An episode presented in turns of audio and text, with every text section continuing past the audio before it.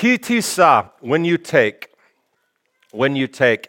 And that, this is actually our portion for what took place several weeks ago before Purim, which was called Shabbat Shekalim, where God commands that the wealthy will not bring more, the poor will not bring less, and that everyone is going to contribute to the half shekel tax, right? That's how Kitisa starts. But there's something much more significant that takes place in Parsha Kitisa. What might you guess that event is for those who read the portion this week? Anyone read the portion this week? Anyone know? The golden calf. The golden calf. What's that? Yeah, but that doesn't preach as well as what we're going to talk about today. Who wants to hear about a merciful God? Come on, let's talk about idolatry. No. We are going to talk about a merciful God because everyone wants to hear about a merciful God because everyone needs a merciful God and everyone has a merciful God. But golden calf, that's where we're starting. And Darren has made a wonderful slide for today's teaching, which I just smiled from ear to ear when I saw this. And you're wondering to yourself, hmm, that looks like a interesting uh, consideration. That's what we're going to talk about today. But before we get to that, let's say this How could this happen? How could it be that you come from Mount Sinai? You're at Mount Sinai, as a matter of fact, you haven't even left. And you've just stood there and said, All that you say will do. Moses, go up, take care of this. We're your people. How can this happen? Doesn't everyone always wonder, How can this happen? I can answer it for you very easily. They lost their connection. They lost their connection. Shabbat Shalom. When the people saw that Moses was so long in coming down from the mountain, the people gathered against Aaron and said to him, Come, make us a God who shall go before us. For that man Moses, who brought us out of the land of Egypt, we don't know what happened to him. So, what connection did they lose? Well, they lost their connection to Moses indirectly because Moses had gone up. He's their representative. He's not come down the way that they thought that he was going to come down.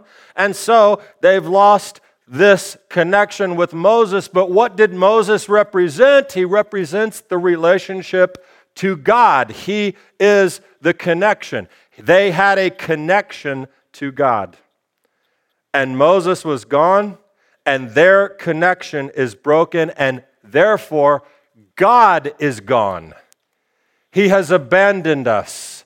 We are alone. Or God is gone. Let's put this in contemporary terms for the way that people think about this today.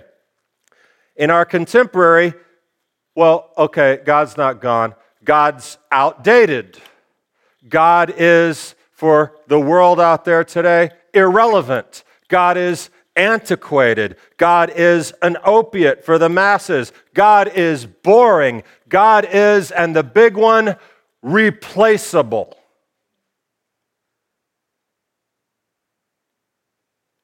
He can be replaced. How will we do that? What is the solution? Disconnected from God? No big deal. Build yourself a golden bovine. Dance around it, party, have fun. Who needs God? He didn't care about you anyway. For a limited time, dial 1 800. Your own bovine cow can be yours. The solution is just replace him with something.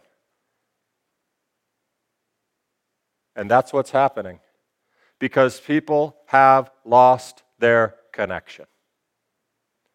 It happened like that. How could it happen? It happens that easily. Anyone in here ever felt the feeling of being disconnected from God? Oh, goodness, have I felt it. And when you are disconnected from God, it is so easy for other things to come and fill the space. And you find yourself further and further. Has anyone ever been there?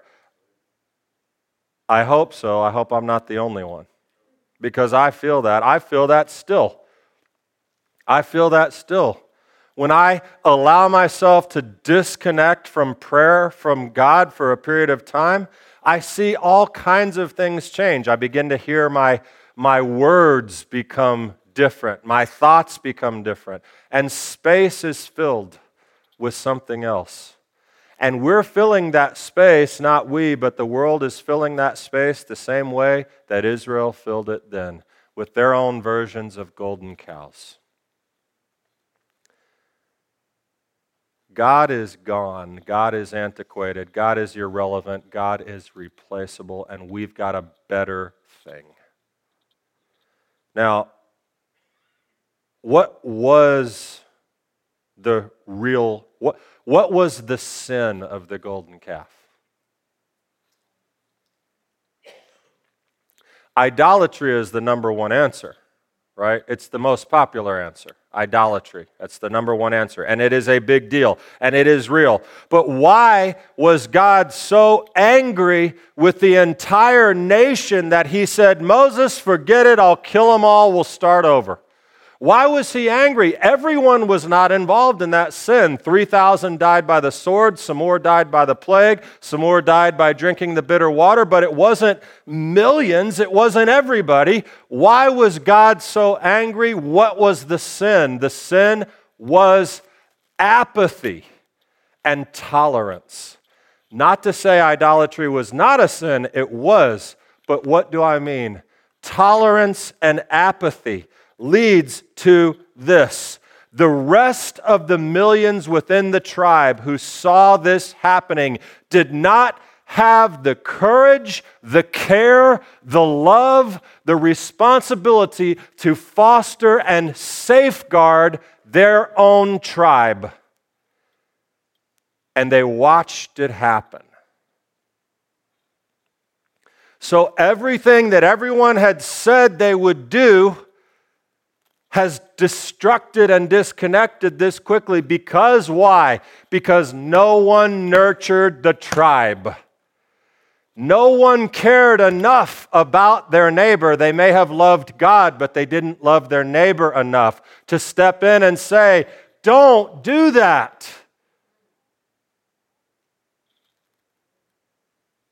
These people who knew God, who heard God, who were supposed to be there to support each other, the very basics of the tribe, love God, love each other, had failed. Now, what could they have said? We have some options. They could have seen their brothers and sisters in sin, leading toward sin, and they could have said something like this You idiots! You fools! Stop doing that right now. Stop. God's going to strike you down. Worse yet, you're going to get us all killed. Or they could have just killed them themselves right then and there. They could have just gone up and stood up, done a Pinchas on them, right?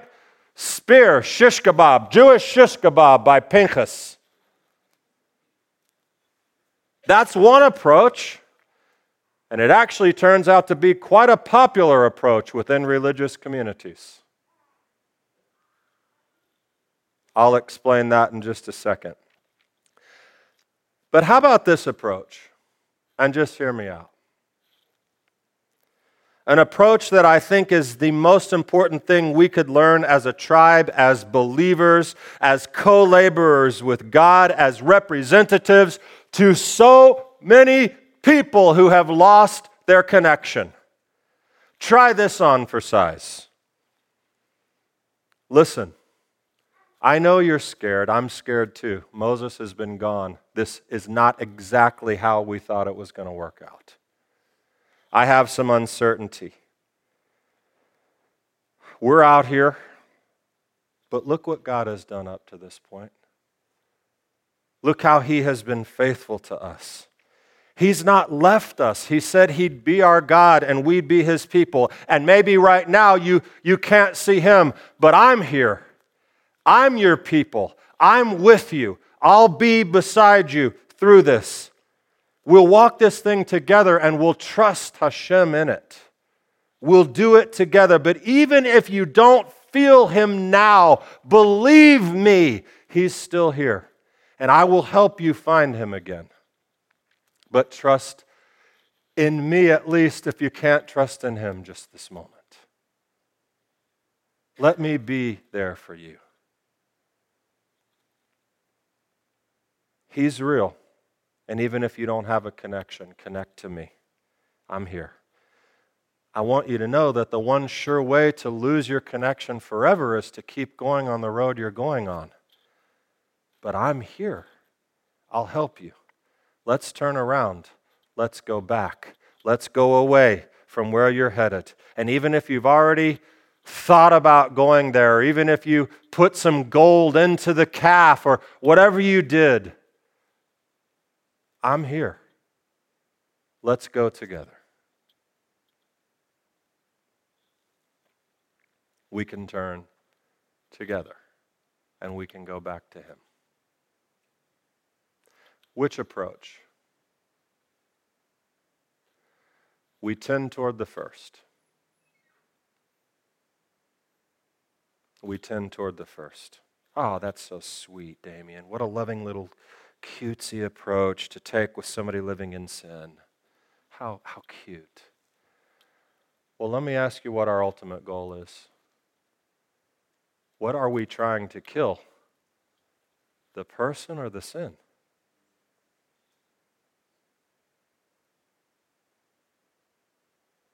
because too many people are dying through our holy religious efforts. I don't mean literally, although there are millions dying by that too, but I'm talking about our, our, our approach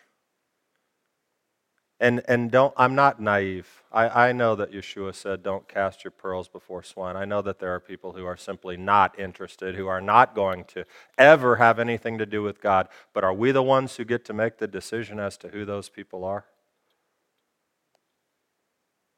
So, what's our approach? I'll kill you or I'll connect to you.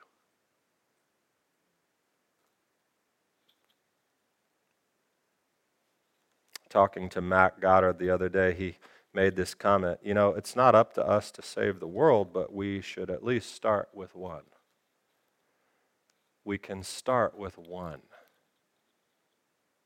and make a connection.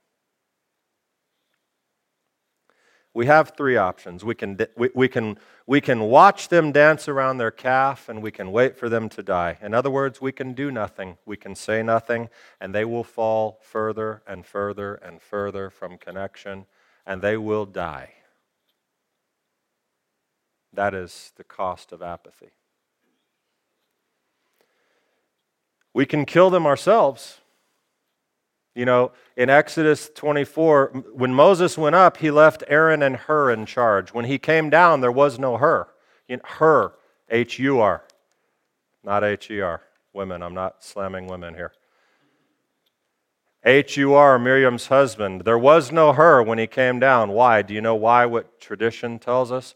Tradition tells us that Hur tried to stop what was going on and was killed that Hur tried to stand up and stop what was happening, and the people turned on him and killed him. And so Hur was no more.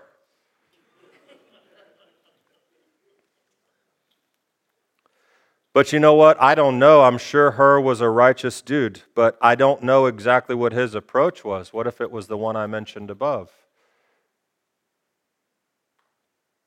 It doesn't work that well. And I don't know if Hur provided a holy scolding, but listen to this phrase from a book I read recently. We try to scold people into holier living. Reproving another provides an easy route to representing God without the hard work of involvement. Ugh.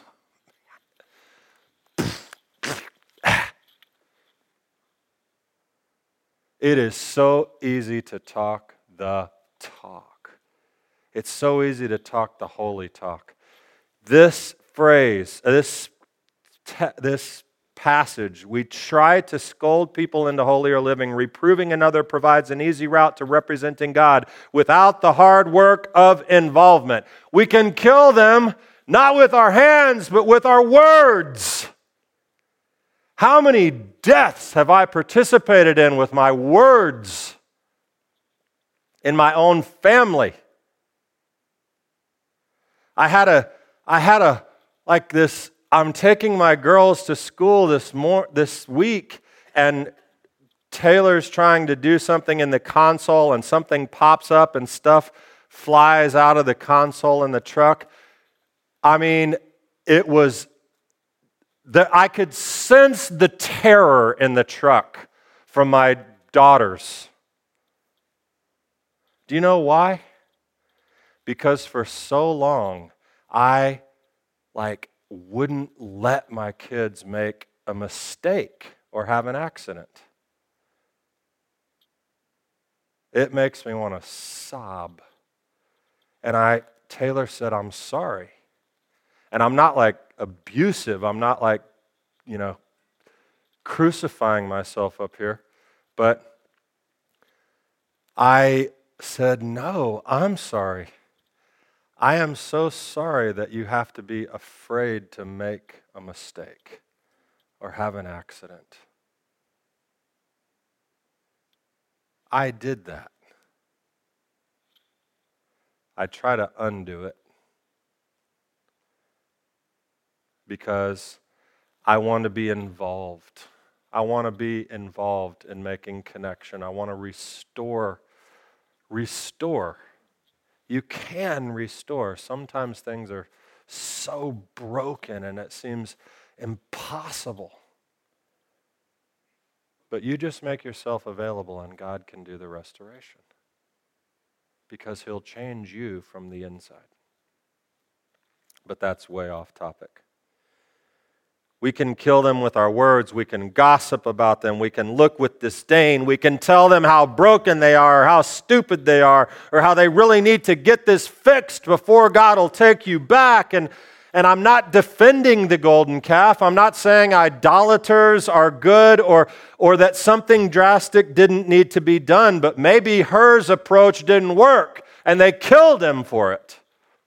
Because that's usually what people want to do to you when you come to them and say, You're stupid. Why are you doing that? Don't you know God wants you to come back and be holy?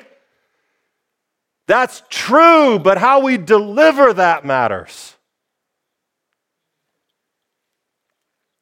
And as I was writing this message and thinking and picturing everybody's faces, I really don't know anybody in here who would actually take that approach. Thank God. But you don't know what God has for you in your path. You don't know who He's going to put in front of you that you might want to kill with your hands, with your words. And instead, you have to back up. Something drastic does need to be done in our community and in our society, and it is this option. We can do nothing, we can terrorize them, or we can be their connection. But God's their connection. I know, but you just might be the one. You might be the one who reconnects them to God. You might be the one who has them turn from the golden calf they put here, that they put there, that they put there, a field of golden calves. You might be the one who brings them back. I have a good pastor friend who, who told me this story. It's about meeting people where they are, hearing them, loving them, bringing them back to connection. In other words, being what Yeshua was and is to us. Anyone gotten off the road and had to go back through Yeshua and say, I'm sorry, thank you, thank you, thank you for forgiveness. Anyone ever had to do that? I have done that. I think you have too. My friend told me this. He went to a restaurant, and the waitress at the restaurant came up to their table, and she was ah, interesting looking, um, had some particularly defining features, and they began to get into a conversation. And it turns out that in her life, her, her church had turned on her and basically asked her to leave. Her family had rejected her and told her, know what? we just don't have any use for you. These are two pretty important institutions to feel a connection to, wouldn't you say? your fellow believers and your own family. And so she has neither. Why? Can you guess why that might happen to her? I'll tell you, she's a lesbian. She's a lesbian. And she said to my friend, I want to go to church, but I'm not about to put myself in that situation again, to have to endure that pain. Would you? I just find myself a new calf, maybe. It'd be easier to run, just to say, the connection's broken, I'll find something else. Well, my friend said, I'm sorry that happened. I'm sorry that happened to you, but I can tell you this you can walk in the door of my church anytime you want, and you will be loved. Now, does my friend know that if she continues down the road she's on, that she's going to become further and further and more and more disconnected and unhappy and unhealthy? Of course he knows that. Of course he knows that. He's a man of God. Does my friend think that it's a great thing for homosexuality to run rampant in our society and that we should encourage people to live that lifestyle? No, he doesn't think that either because he believes in the Bible and he believes in God. So, what did he say to her uh, after that? He said, Well, here's the deal you can come and you'll be loved, but before you do that, you need to get in touch with what's wrong with you, sit down, fix yourself, make yourself holy and in an appropriate way to walk into the doors of a place where we are supposed to be defined by love. That's the thing you need to do first. Did he say that? No, he didn't say that. He said, I'll be waiting for you. As she cried and sobbed because no one will connect to her that's supposed to be the ultimate connectors. The ones who are filled with the Ruach HaKodesh, the ones who have Yeshua as a model of what it means to go to the broken and the downhearted, and the homosexuals and the tax slayers and the whoever. And it's a hard field, brothers and sisters, when people don't want what you have. But you don't always succeed the first time. And did she come to their church? No, she hasn't been there. But he went back to that restaurant five weeks later, and he walked in, and she came running from the back of the restaurant and gave him a big hug. And he said, Oh, I missed you. And she said, I want to get there so bad, but they've had me work every Sunday. And he said, I'll be waiting for you. Because he is always prepared to connect.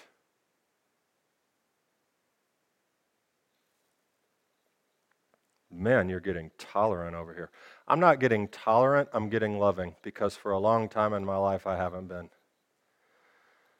I want perfection. I want control. I want to be in charge. I want you to do it my way. I want it done this way or not that way. And your best, ah, it's okay, but let me show you how to do this better. I am a jerk sometimes. I'm not becoming tolerant, I'm becoming loving, and there's a difference between those two for sure. Am I saying we never get angry about anything? No, I'm not saying that. Moses got angry, remember? In our portion, Moses got angry. What did he do? He came down. That was smashing the tablets, in case you didn't know. But you know what?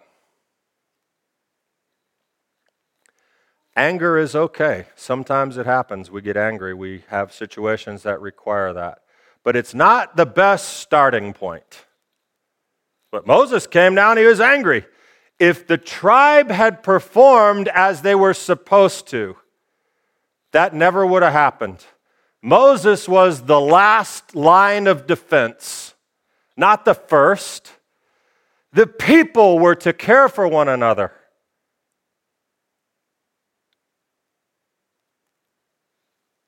So, yeah, he got angry.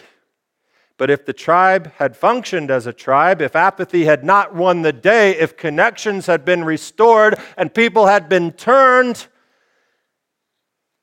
they would have saved God some time because we would have had those first tablets. But that didn't happen that way. I want to tell you something. There are some people in this room that have been through hell and back in a variety of situations. A lot of people, actually. A lot of people. Like almost everybody I look at, I know something incredibly difficult you've been through because that happens in life. Do you remember me telling you the story uh, one Shabbat while we were here? Lance and Emery's dear friends in Arkansas, and he was working on a, uh, the dad was working on a bus for their family, and the bus rolled into gear and rolled over his daughter, his two year old daughter. And, and thank God she lived and she was paralyzed, and she is paralyzed. Her name is Millie. The mom's name was Maggie, and his name is Cody. Well, that happened in August, I think. And then on Monday morning, I got a call that Cody was the dad was driving down the highway and was killed in a head on collision, 24 years old. I went to get my hair cut yesterday, and the lady who normally cuts my hair wasn't there. And I asked the other lady, I said, Where's, where's, where is she? Oh, she's, she's been out for a while. What happened? Her grandbaby died. Oh, goodness, what happened? She's 18, 18 months old, and she got some type of flu, some type of pneumonia. An 18 month old baby who died. And that's horrible. But you know what's worse? That's the second child that died in that family. They had a one week old premature baby who died. And they're burying a second child. And so, we all have problems. And on the relative scale of problems, I don't ever go there. Because your problem is the biggest problem to you. I understand that, but there's got to be has to be some frame of reference, right? But what I want to tell you about those situations and some of your situations, some people don't come back from that. Some people lose their faith in God. And do you know what? I would almost say rightly so. Because when I pray about these things, I'm like, God, how? How can this be? And what am I supposed to say? Well, nothing is the answer, of course. You know that. There's no words. There's no words. But I pray and I say, God, it's almost like you're not even up there. And it's not even me, it's not even my situation. Some people don't come back from these things. Do you know what brings them back? You, mostly. Connection. Having somebody who will say, I will walk through this with you. And we're so scared because, oh my gosh, what if I don't say the right thing? Or what if this, ah, ah, what do I do? Just go. Just go sit by them and, and, and just be there and just have a connection with people. And, and that's what we need. We need it in here and they need it out there. But just like that, you look at that Israel thing, you know, the golden calf, when the internal tribe is weak, you can't accomplish the external goal. when Israel is divided by apathy and idolatry, and tablets are being broken, and people are being killed, and everything, how in the world are you supposed to be a light to the nations? How are you supposed to be a kingdom of priests? You have to have connection in here. Those statistics I told you last week in the message, people are losing connections left and right. We see it in Ki Tisa. God was real, his servant is real, they're going to take care of us. We can trust God, we can trust Moses, and we're united. And they stood on the seashore singing, Mi Chamocha Ba'elim Adonai. And they trusted in God and they trusted in his servant, and now all of a sudden they don't. That quickly. Why? Because they lost their connection. But they're a bunch of idiots. I mean, they just they just judged the calendar wrong. Moses was going to come down. It doesn't matter why they lost their connection actually. If we want to be what Yeshua was to us and is to us, that's why I've been tra- talking to you about tribes, about what it means and how it defines us and what we're trying to be a member of the tribe. That's funny. A MOT is like a slang word. We were talking about it at Shabbat dinner. MOT is a slang way of saying, Are you Jewish? Are you MOT, member of the tribe, right? Well, yeah, we're going to be MOTs in here, but not that tribe. Because if we want to be effective, we'll start in here and we'll take it out. That's what happened for Yeshua and 12 guys. And you're you are the recipients of what they did.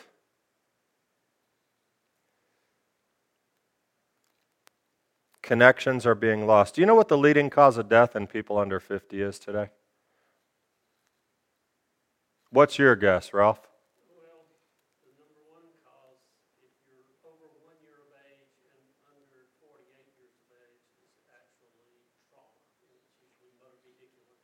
Okay, so this statistic I read for the leading cause of death for people between the age of like 21 and 50 opiate overdose.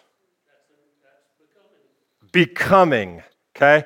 Who in the world would have ever thought Nancy Reagan, just say no? Who would have ever thought 25 years later that we had all this drugs, no to drugs, no to drugs, and now what's happened? We have an opium golden calf. Because I got a big old hole in here. I got a disconnect. Well, I got hurt and I took these prescription medications, and now I have to have actual heroin to do it because I can't get off of it. Well, you're weak. You stink.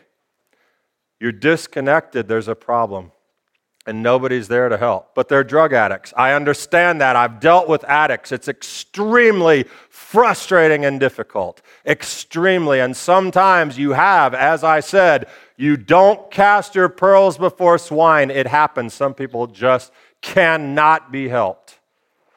But we don't get to decide. You know, the average adult spends three hours on their mobile phone per day.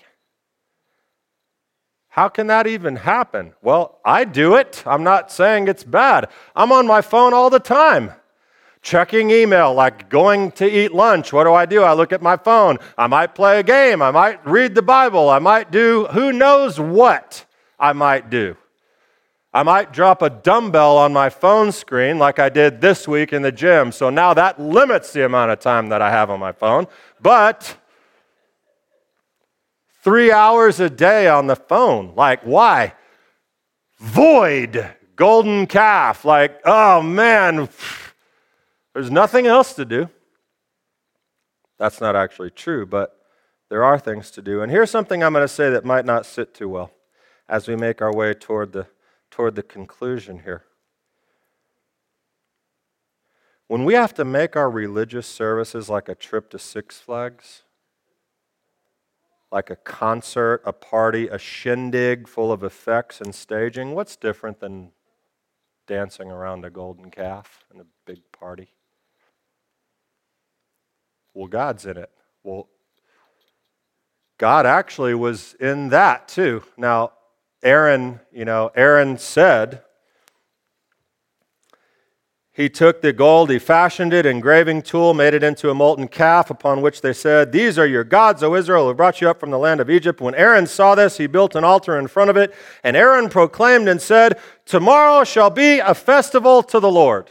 Now, the traditional suggestion is that Aaron is very cunning in what he's doing. He's trying to delay. He's trying to say, Tomorrow we'll have a feast to the Lord because he knew Moshe would be back. He knew it could be saved. He wasn't saying, okay, we're going to have a party to this cow. Okay, that's the traditional understanding that kind of gets Aaron off the hook. I don't know if I actually can go with that. I think that what Aaron was saying was, we're going to pacify these people. And so tomorrow, yeah, it's not good that this calf's here, but at least we're going to do it to the Lord. So, what's the difference between making a big driving a car into the like the thing so the pastor can sit up there and lean on the car and talk about you know his message about something? And i'm not that sounds horribly critical. Forgive me. I'm sorry. Any audio people i'm sorry. Forgive me. It's just that it happens. People build like an indoor fire station and stage rescuing to symbolize salvation i mean come on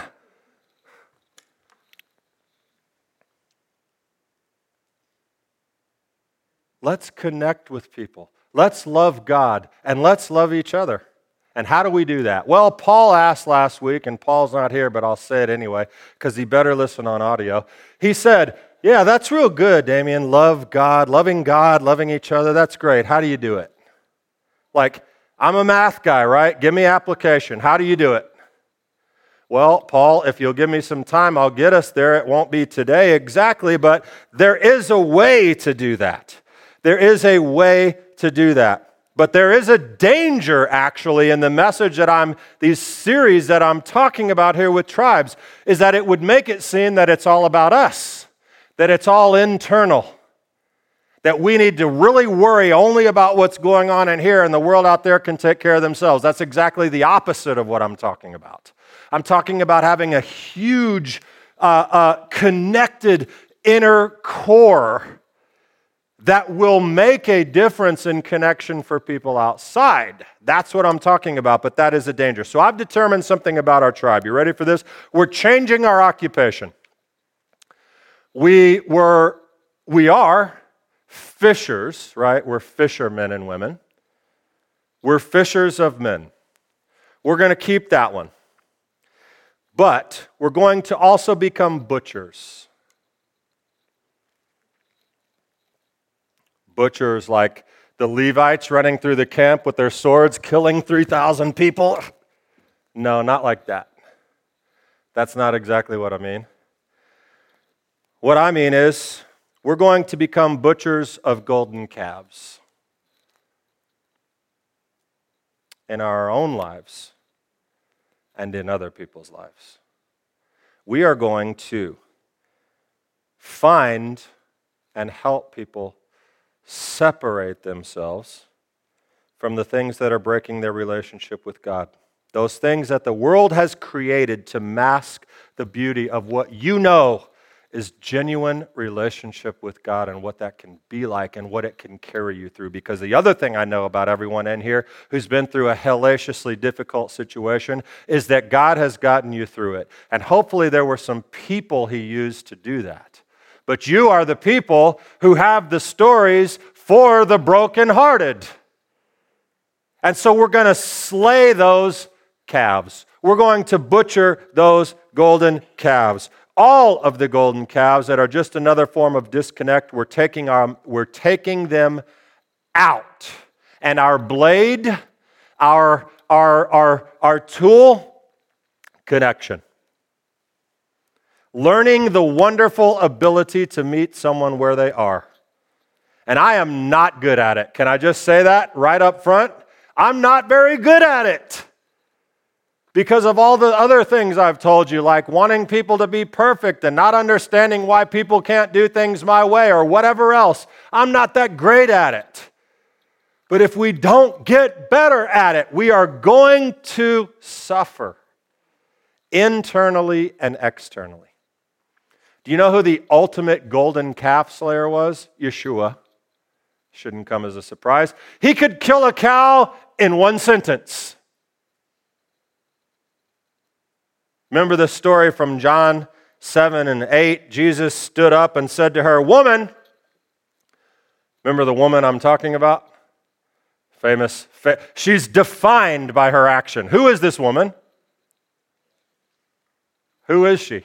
How do, how do we know her? The woman caught in adultery. She's defined by her, her action. And so Yeshua says, Woman. Who is this woman? She's caught in adultery. She's caught trying to fill a void. She's disconnected. She's broken.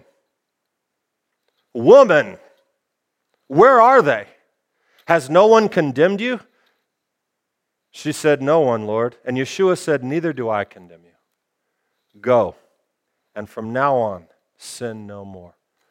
Bam! Calf slayed, reconnection made. How? Why? What are you talking about? So we don't call out sin? Yes, we can call out sin, but we don't start there.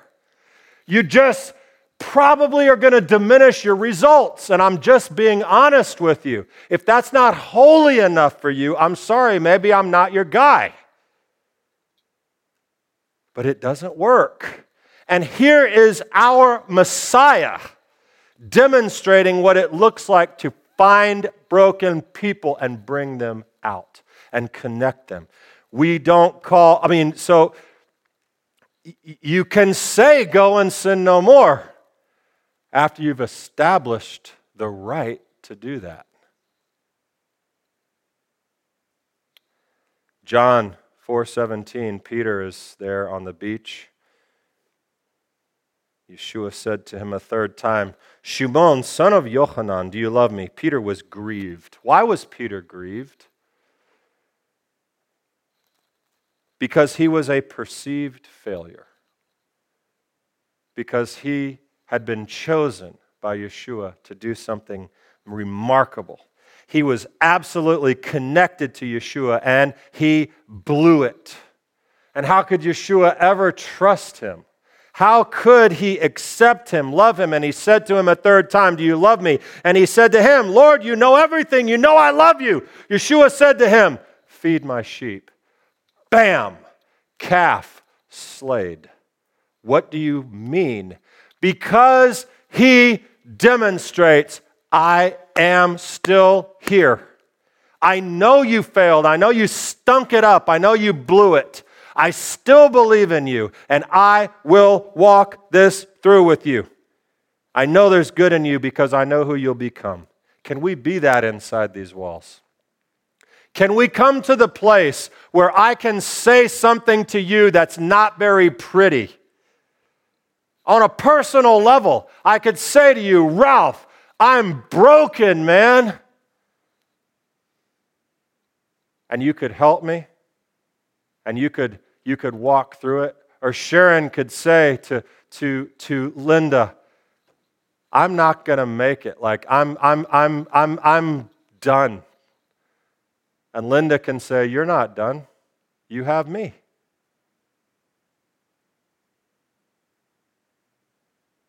And all of us can be that. That is such a, that, that preaches so well, and that is so non existent in most communities. I don't think there are more than like five of us in here who would go up to one another and say, you know what? You know what? Uh, well, I'm not going to. Uh, I'm not going to say that. But if, if we could do that, if we could get there, things change. They change in a beautiful and wonderful way. And what happens is what I keep saying is that other people are attracted to that. And they don't care if I can't sing, or they don't care if, oh, it's too Jewish, or they don't care if there's not 50,000 people and I haven't pulled a car up onto the bema to, to emphasize my message. What they care about is you know what? Ralph's here. He walked through that with me. You know what? My pastor friend who invited me, even though I'm a lesbian, he's there. I'm going there. Sharon's there because Linda's there and she's walking it through. Can we get there? We can get there because we are getting there. We are getting there.